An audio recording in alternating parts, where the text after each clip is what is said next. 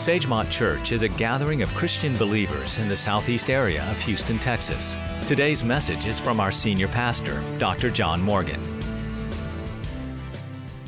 Now, this morning, I want you to turn in your Bibles to the book of Colossians, the book of Colossians, and I want you to be prepared to look at verse 3. I'm, excuse me, chapter 3, verses 1 through 4. And I'm going to bring you a message this morning that's going to be a follow up to last week when I talked to you about character. And I want to get you to listen to me very, very carefully as I go back last week very briefly to share something with you that will help you understand why am I doing this week what I feel like the Lord wants me to do to talk to you on the most important subject, probably, uh, and how it relates to your life that you'll ever, ever talk about. And so, listen carefully, please. The book of Daniel, that was last week, we talked about character. If you were not here, character, I just had a brief definition, it's doing right on purpose. Last week we gave five illustrations from the book of Daniel, how this man, you remember, if you just have a vague knowledge of the Bible, Daniel in the lion's den, but how Daniel was a man that had incredible character. And I gave you five things that were in that book that showed very clearly the character that he had and how, how right it was. Number one, I told you that Daniel knew the answer to the questions before they were ever asked. In other words, before temptation ever came to him, he knew where the temptations were going to probably come from. He had an answer. He was ready to give a reason for the hope that was in him. Secondly, I told you that he had character because he learned to trust in the wisdom of God rather than the logic of his own mind. And the illustration was that when Daniel uh, was in prison, the, the uh, king sent out wine and the best of meat from the king's table to him, and he refused it. He was on bread and water in prison, and he knew what the king was trying to do, and he had made up his mind. And the Bible said Daniel purposed in his heart that he would not defile himself with the king's meat. And then they said, Well, if you don't, then you're going to dry up, and, they're going to uh, get mad at me and cut my head off, and you're going to get sick and all if you don't eat this good food. But he trusted God. God told him, don't do it, so he didn't do it. And then we learned that Daniel learned the third thing about character. He was promoted, and yet he remained the same. What happened to Daniel was that because he interpreted the king's dream, the king gave him mega real estate, mega wealth, put him in one of the highest positions in the whole kingdom, and he refused it. He was, he was not doing what he did in order to get promoted himself. He was doing it because that's what God wanted him to do. So he turned it down. and he said, Give that to Shadrach, Meshach, and Abednego. Now, let me stop right there and I'm going to share something with you that God taught me this week. And if you ever write anything in your Bible, you might want to write this down. This is something that's going to help me in whatever days remain in the future. They'll help you, I think, from this day forward. They have to do with that point right there to be promoted and yet remain the same. Now, let me make a statement, and this is what I want you to write down if you want to. And that is that your giftedness, your giftedness can take you where your character will not be able to keep you. Now, write that down. Your giftedness can take you where your character cannot keep you. Now, let me explain what that means. Every single week now, David mentioned about the high school football team. This week it was a swimmer. Out of the acting world, the music world, across my phone, somebody sent me that the 13 of the major rappers of right now have now announced that they're all bankrupt. One of them is behind a million dollars on his payments for his private jet. They've all gone down, uh, 13 of them. We're seeing it from the, from the political world, yes, the church world. Four calls have come to this pastor in the last 14 days of fallen preachers that have fallen because of character failure. Gifted people. Some of the most gifted people around go into ministry, just like they go into the arts and other things. But listen to me You hear what I just said? I want you to write down. Your giftedness can lead you uh, to where your character will not keep you. And that is happening in every area of life, whether it's corporate world, political world, social world, religious world, you name it, okay? Now, number four, we learned that Daniel learned to do right, whatever it cost. He went to the lion's den. That's a mark of character, no matter what it costs you. And then number five, if you have character, whatever happens in your life, you'll give it glory to God. All the glory will go to God. Now, that was last week, okay? Now, today, I want you to listen to the scripture Colossians chapter 3, verses 1 through 4. Keep that pen out. There's four or five words I want you to underline in these first four verses. Let me just read it to you from verse 1, Colossians 3. If you then be risen with Christ, seek those things which are above where Christ sitteth on the right hand of God. Set your affections on things above, not on things on this earth. For you are dead, if you're a believer, for you are dead, and your life is hid with Christ in God. And here's the words I want you to underline. When Christ, who is our life, shall appear, then shall ye also appear with him in glory. Here's the words Christ, who is our life. One more time Christ, who is our life. Now, I want you to think about that for just a moment. I want you to clearly understand that everything that we're about, when we talk about Christianity and religious things and spiritual things, salvation, your life, it all has to do either Christ is in you or he is not in you. If he is if you are a believer, he is in you. If you're not a believer, he is not in you. Okay? Every time we gather to worship our Lord and our Savior Jesus Christ, we ought to do as Paul did. Let me tell you what he did. Philippians chapter 3, verses 3 through 14, I just pick out these words. Brethren, I count not myself to have apprehended, but this one thing I'll do Forgetting those things which are behind, reaching forth unto those things which are before, I press towards the mark for the prize of the high calling of God in Christ Jesus. Paul says, I've been in the old life. I am not trying to win points in the old life, nor am I trying to win the prize in this life, except that I want to be what God wants me to be. And the way I know what God wants me to be is Christ lives in my life. And because Christ lives in my life, then everything I do in word or deed will be directed by the one who is in me. It's not about learning stuff and putting it in application. It is that Christ is in my life. That's what he's saying.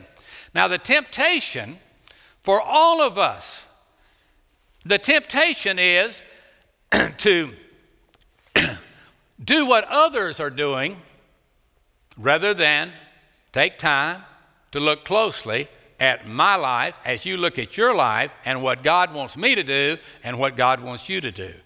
God in our life personally. Paul said, For me to live is Christ.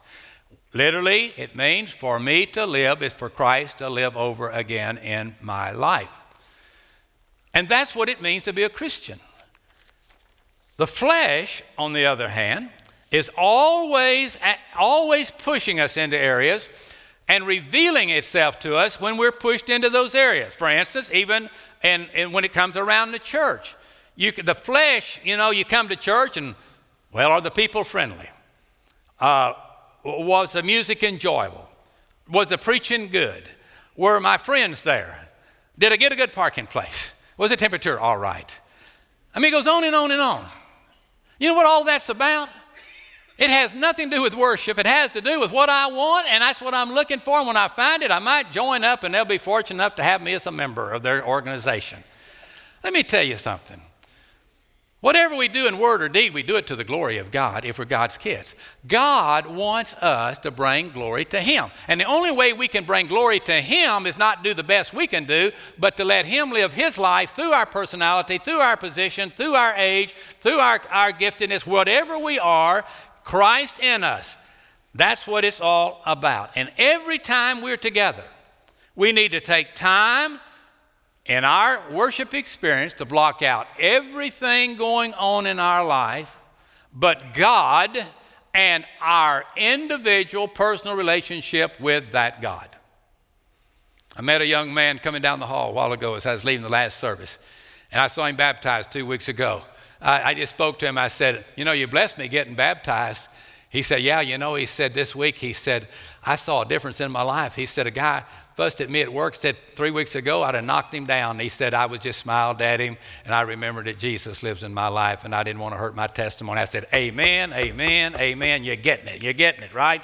That's what it's all about that there was a change and he knew there was a change and he didn't let his and then he said he put the end on it and he said and i didn't lose my job either he's lost several jobs so this one here he didn't lose his job he's learning as he goes along wonderful god bless him but let me say this regardless of your religious background or lack thereof. Every one here needs for somebody to show us in God's Word that if you are a real Christian, according to God's Word, you have invited Jesus into your life. Doesn't matter what your church affiliation with is, any Catholic, Baptist, Methodist, Presbyterian, Church, doesn't make a difference. But what it means is that if you are a Christian, you have invited Jesus into your life. Now hold on. And Jesus is your life. You see the difference? Not I just brought him in with all the other gifts that I have.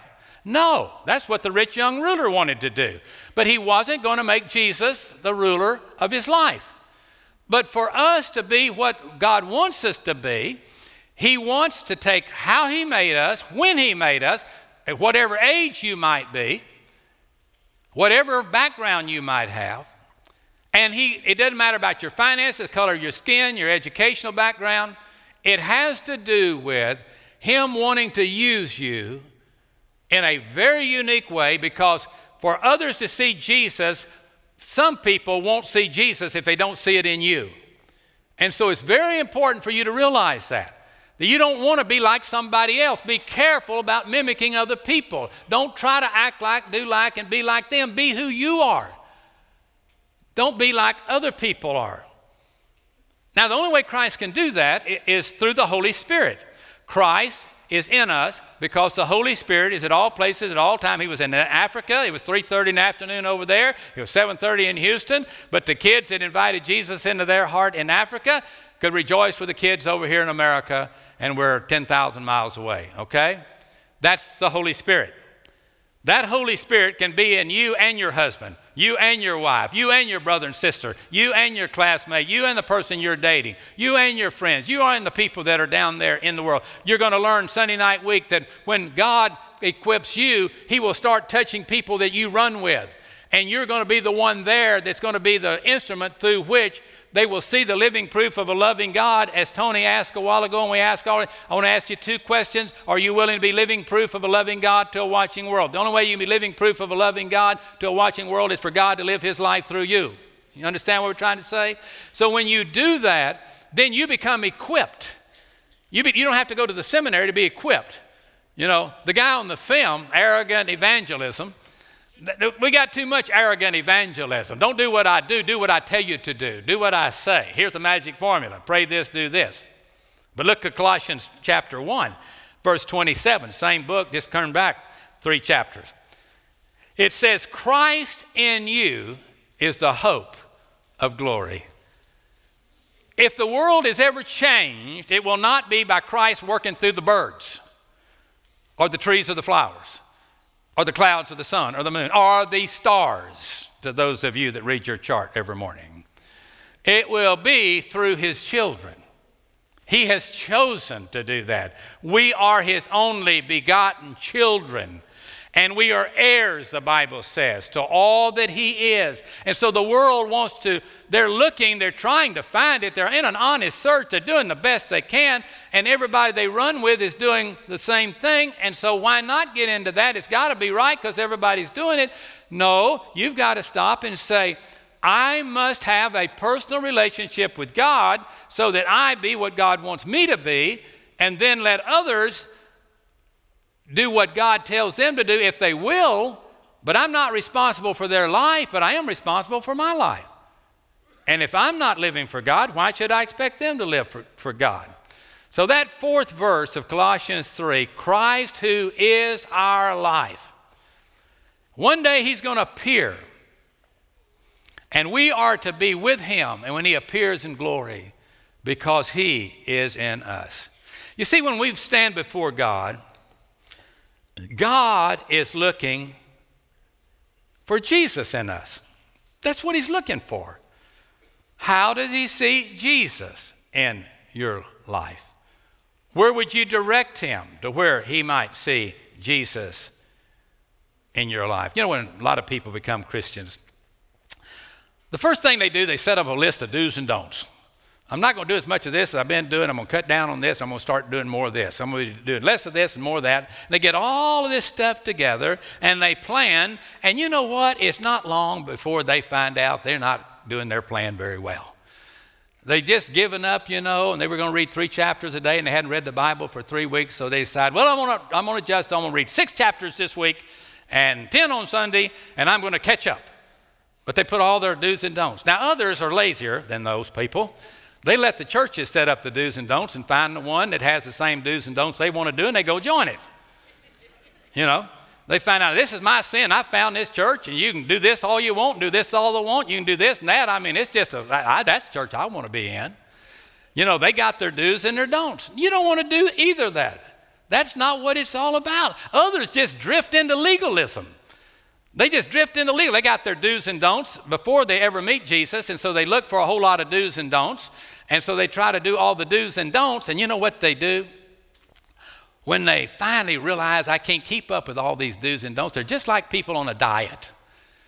After they stay off their diet about three weeks, and it's not doing like it ought to, they just say, forget this, back to the fat.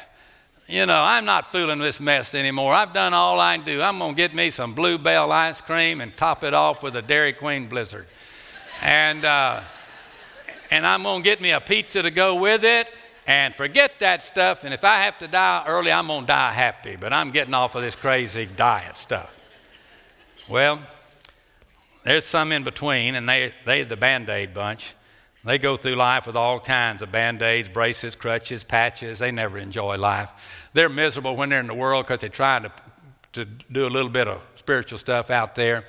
And then when they're, they, when they're at church, where they don't enjoy that because they got so much sin in their life, they're not happy anywhere. They just like a bunch of invalids going around. Well, how do you do with all that? How do you do it? I have 10 points? No, I just got one. Get Jesus in your life. And he come in your life through the Holy Spirit.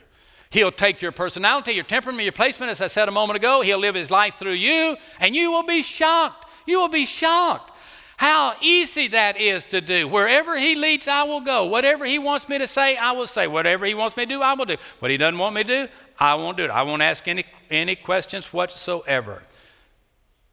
But guilt comes as a spiritual cancer in so many of us. We feel so guilty. We, we know I'm not doing this. Why can't I do it? I've done my best. The reason is I, I, I, I, I. But the scripture says, I understand you. Israel had all kinds of problems. God's chosen people, all kinds of mess they got into. But when they humbled themselves and prayed and sought the face of God, God brought them in, back in. 2 Corinthians 5:17 says, "Therefore if any man be in Christ, he's a new creature. Old things are passed away, and behold, all things are become new." Is that your testimony? Is that your testimony? Old things passed away, and all things have become new. Is that your testimony? Let me ask you the question I asked earlier one more time. Do you know? Now, listen to me carefully. Do you know that Christ became your life? In and when you trusted Jesus as your Savior. Or whatever you're saying, that's when I did it. If you just said, I remember when I got baptized, that's not trusting Jesus as your Savior. The question is, do you know that Jesus became your life when you trusted Him as your Savior? If He didn't, you were not born again. If He did, then, as Paul said, for me to live is Christ, for you to live is Christ, for you to live knowing that Jesus is in your life is for you to take Jesus into your world with your family, your friends, those that know you, those acquaintances, those people you touch in life, but you take the name of Jesus with you, yes, but you also take the Holy Spirit with you through your life. 1 Corinthians 6:20 says, "We're not our own, we are bought with a price. Therefore, glorify God in your body, in your spirit, and in your spirit which are God's." 1 Corinthians 7:23, the next chapter. You were bought with a price, do not become slaves of men. Do not become slaves of men. That is a horrible word. The word slave has all kinds of connotations. Very emotional word. Going through my concordances, I found it one time, that word slave of the scriptures. But to be a slave to the devil is horrible. It's horrible. It's horrible. I flew to Oklahoma this week to, to, to bury a 27 year old young man that was so gifted. But he let the devil slip into an area of his life. It cost him his life. 20, 37 years old. I, I don't know why it is that we can't get a little simple thought that here's what Jesus became who we were, sinners, in order that we could become who He is. He's the Son of God.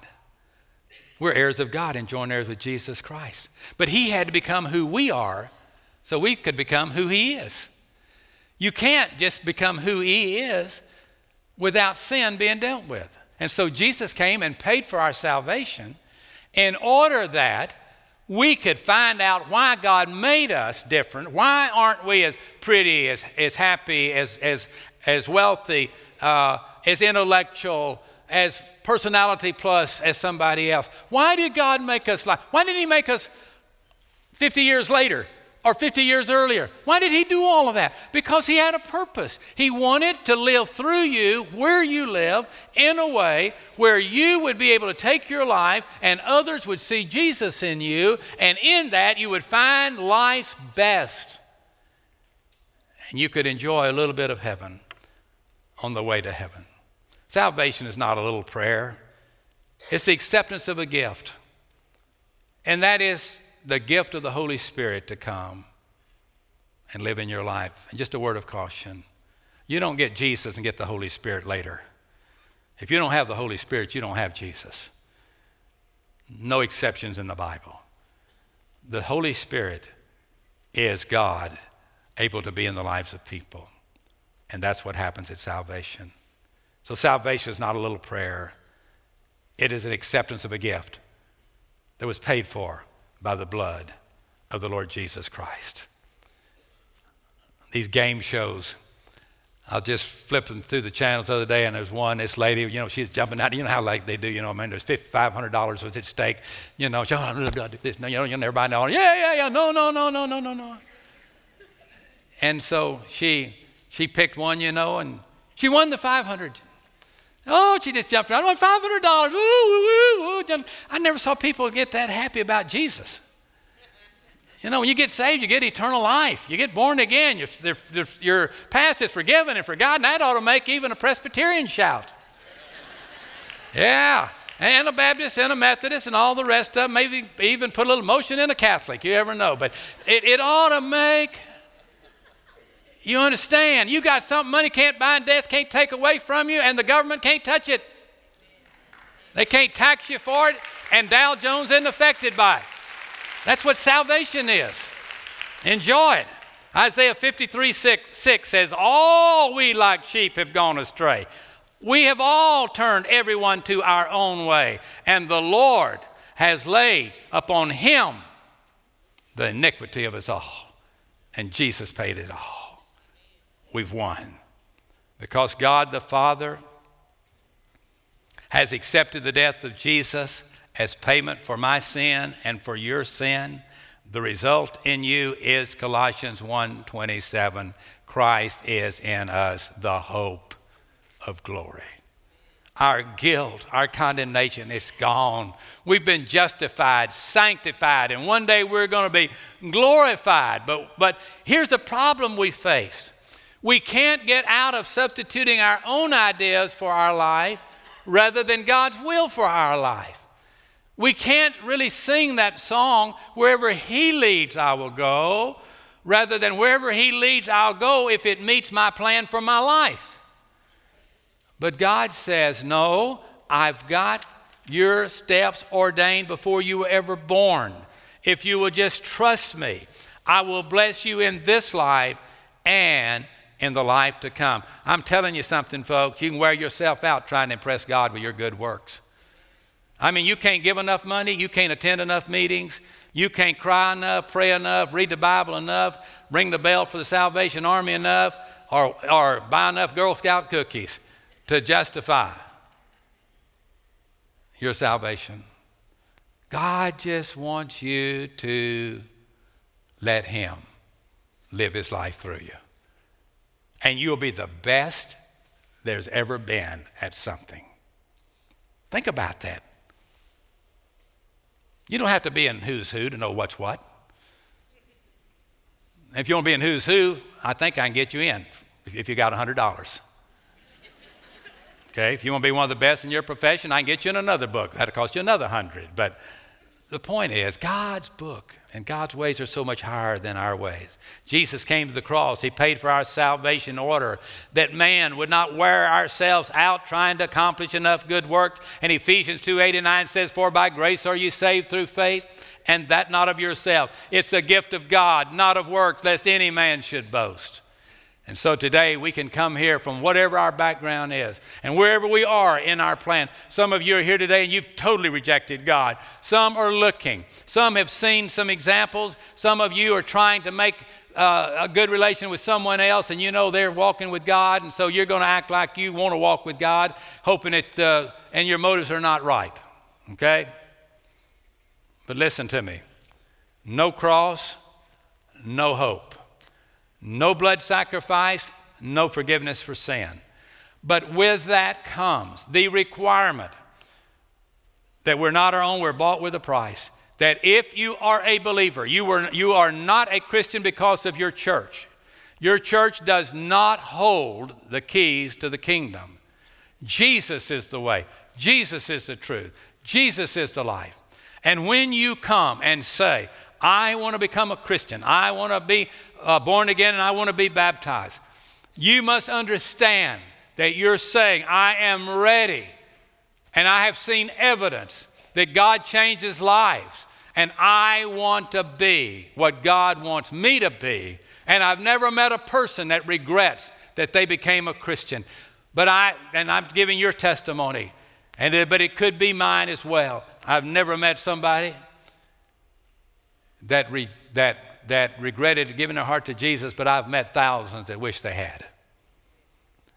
I've met so many that wish they had. What happens when a man gets saved is that the power of the resurrected Lord comes into the person and the power of the Holy Spirit to dwell in his life. Galatians 2:20. That's my spiritual electric chair. If you don't know why it's an electric chair, get an electrician explain this to you. Galatians 2:20. 2:20. 110, 220. Got it? Okay, all right. I am crucified with Christ. Nevertheless, I live. Yet not I, but Christ lives in me. The life which I now live in the flesh, I live by the power of the Son of God who loved me and gave himself for me.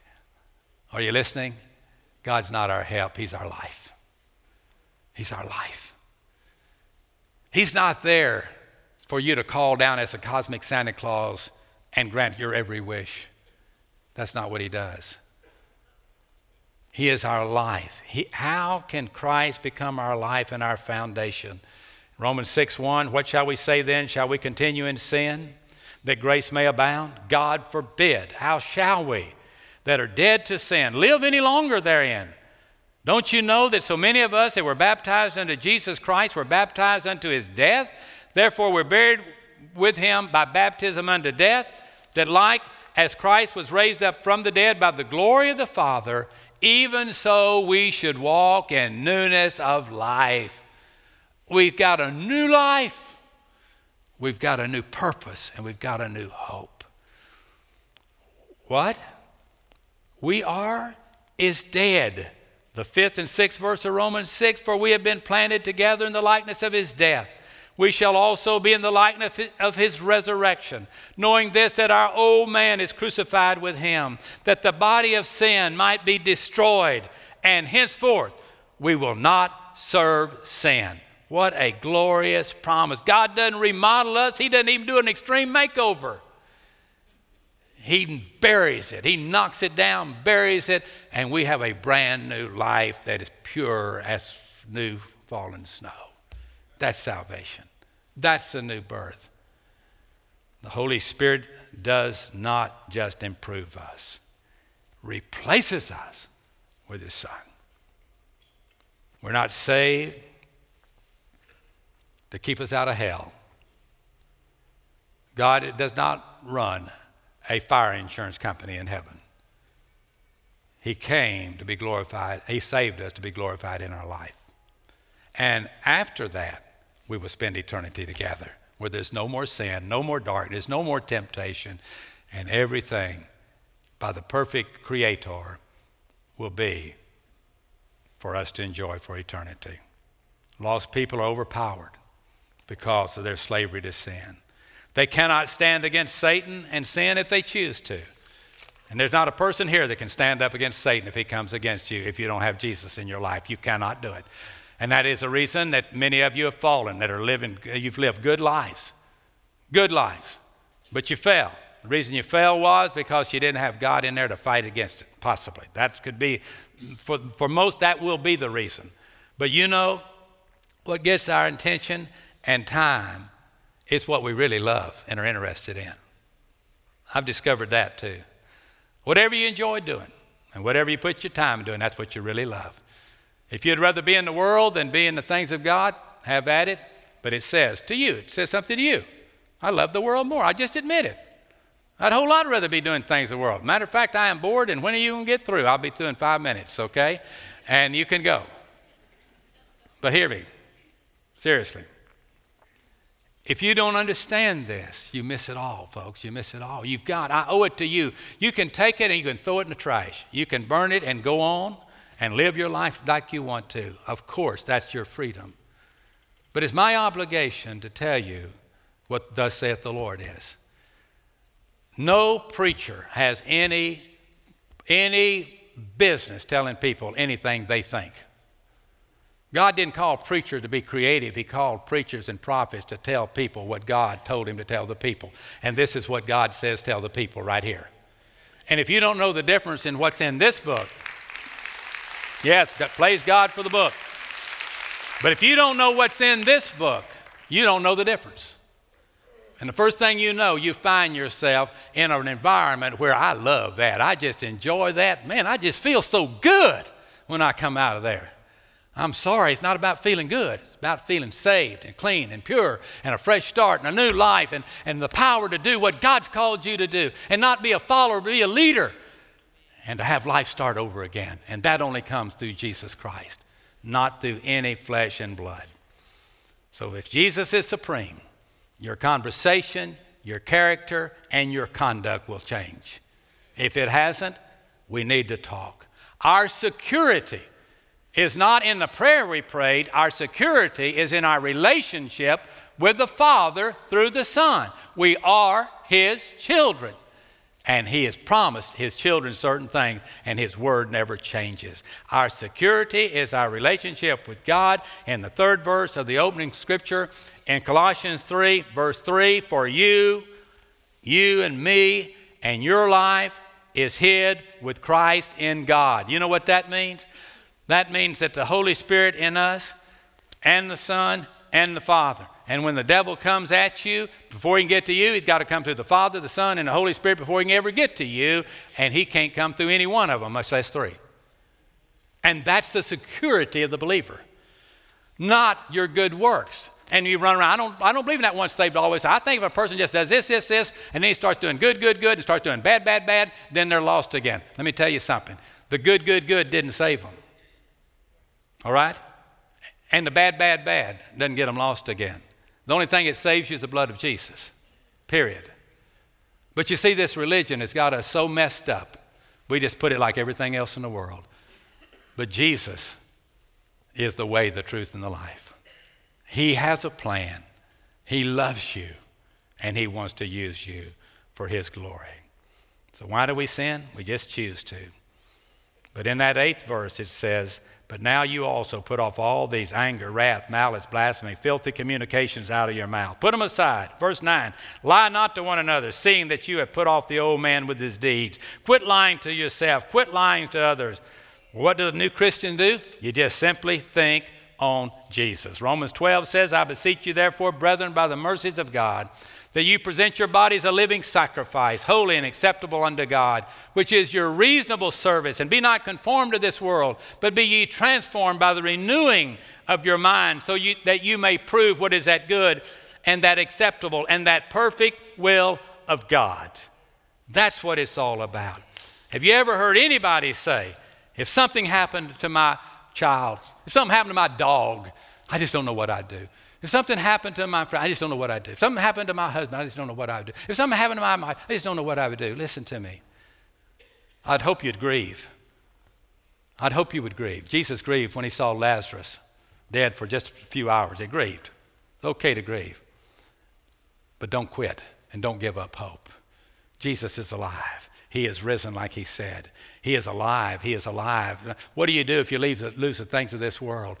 First of all, hold the things in this world very carefully, very tenderly, because they can be gone like this. Life is like a vapor and it vanishes away.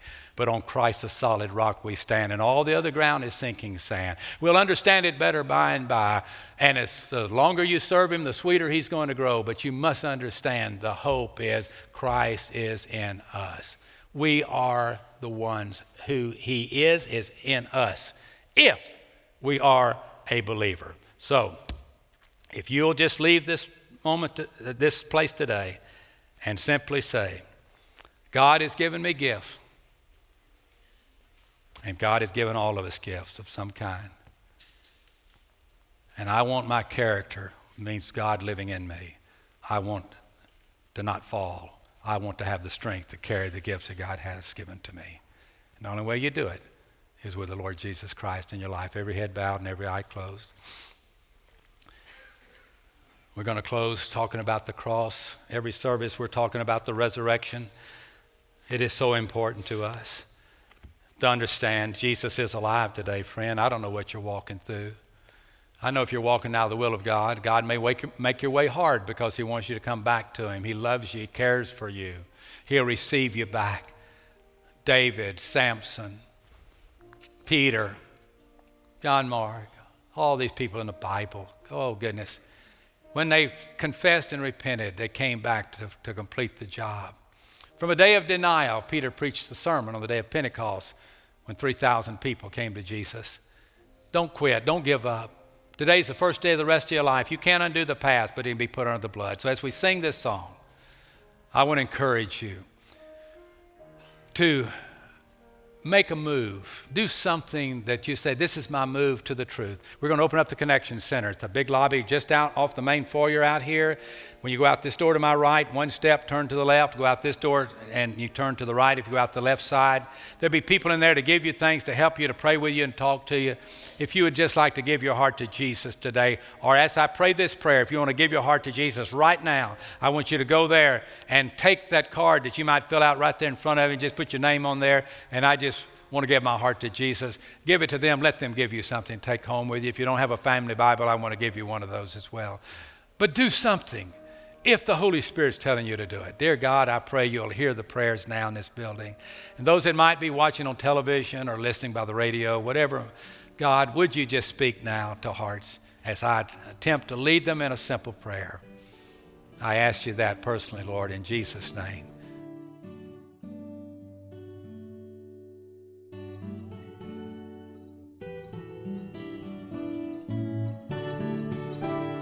We pray that today's message has brought you to a closer relationship with Jesus Christ. Join us Sundays at 9:30 and 11 a.m. at Sagemont Church in the Worship Auditorium. For more information, check us out at www.sagemontchurch.org.